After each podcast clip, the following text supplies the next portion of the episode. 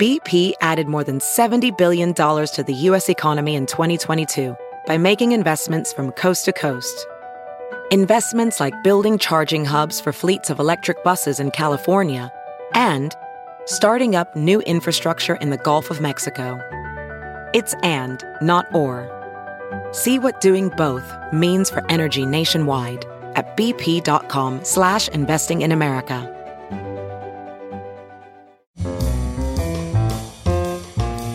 This is Merriam-Webster's Word of the Day podcast for Wednesday, February 3rd. Brought to you by the new Merriam-Webster's Advanced Learners English Dictionary, designed for students and teachers of English as a second language.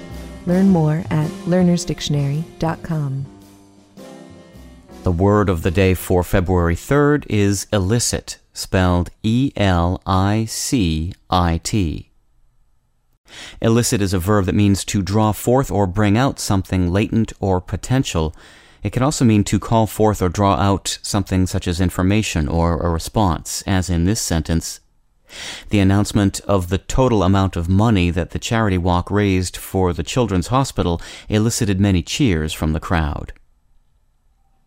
Elicit derives from the past participle of the Latin verb elicere, formed by combining the prefix e with the verb lacere, meaning to entice by charm or attraction. It's not related to its near homophone, the adjective illicit, that's I-L-L-I-C-I-T. That word, meaning unlawful, traces back to another Latin verb, licere, meaning to be permitted. Nor is elicit related to the verb solicit, even though it sounds like it should be.